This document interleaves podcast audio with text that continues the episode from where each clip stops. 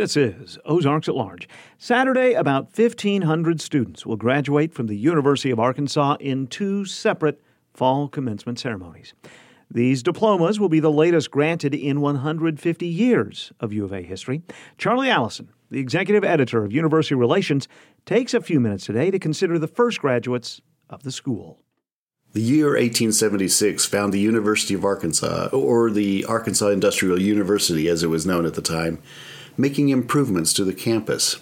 These included construction of Arkansas Avenue across the eastern edge of campus, the sowing of oats across the front lawn of Old Main, work by students to install a cheap sidewalk from Old Main to the eastern edge of campus, and the purchase of a steel triangle to be played to mark the changing of classes.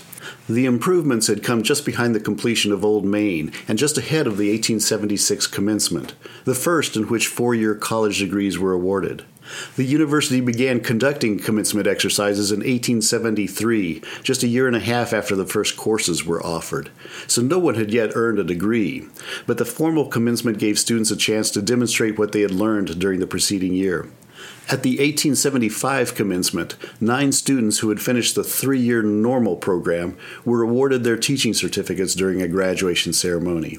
The next year, at the 1876 commencement, though, a full week was given over to commencement exercises and festivities.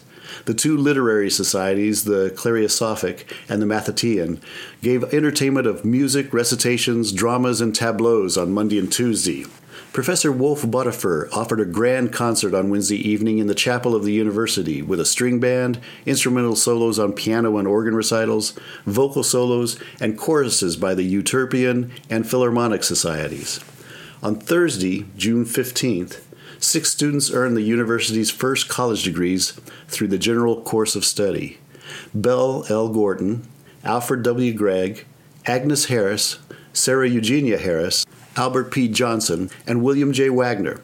Three more students earned degrees through the commercial course of study Kate Jones, Emery Shook, and Ulysses L. Jackson. And then three more students earned their teaching certificates during the commencement exercise Nettie Barnett, William H. Neal, and Enoch Lafayette Taylor. For the ceremony, Alfred W. Gregg provided an oration titled Government. Nettie Barnett gave the class history, in essence, the first history of the university. Albert P. Johnson offered an oration on church and state. Kate P. Jones, Belle Gordon, and Agnes Harris each read essays. And Sarah Harris provided the valedictory speech. William J. Wagner read the class prophecy, which he titled Vox Clamantis in Academia, or The Voice of One Crying in the University, a play on words referencing the biblical verse in which John the Baptist quotes the prophet Isaiah as being a lone voice in the wilderness. Wagner, who by happenstance was the first student to receive his diploma, wrote his prophecy in the rhyming style known as Ottava Rima, he poked fun at the various academic subjects through which he and his colleagues had suffered, including his favorite, the classical studies. He compared classical studies to an orchard of apples, which, as he put it, Classic students munch, however green, with toothsome pleasures they soon must rue. For classic fermentations supervene, and straightway classic stomach aches ensue. but Wagner could also wax sentimental about his home for the past four years, and an alma mater that would become home to generations of students. He wrote, Thou alma mater, well thy part wilt play.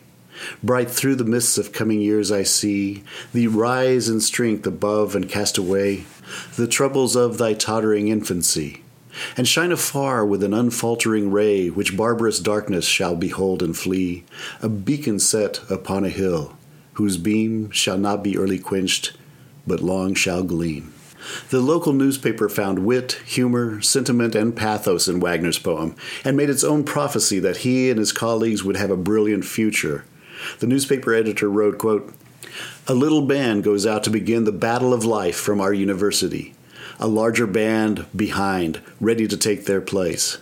And as if to make literal the editorial writer's allusion to battle, upon the completion of commencement ceremonies, Nettie Barnett put her diploma in a saddlebag and rode off on a mule to her first teaching assignment. Charlie Allison is the executive editor of University Relations at the University of Arkansas. And on most Wednesdays, he's helping us tour the history of the university's first 150 years to mark the school's sesquicentennial. You can find out more about 150 year observations at the University of Arkansas at 150.uark.edu. arkansas.edu.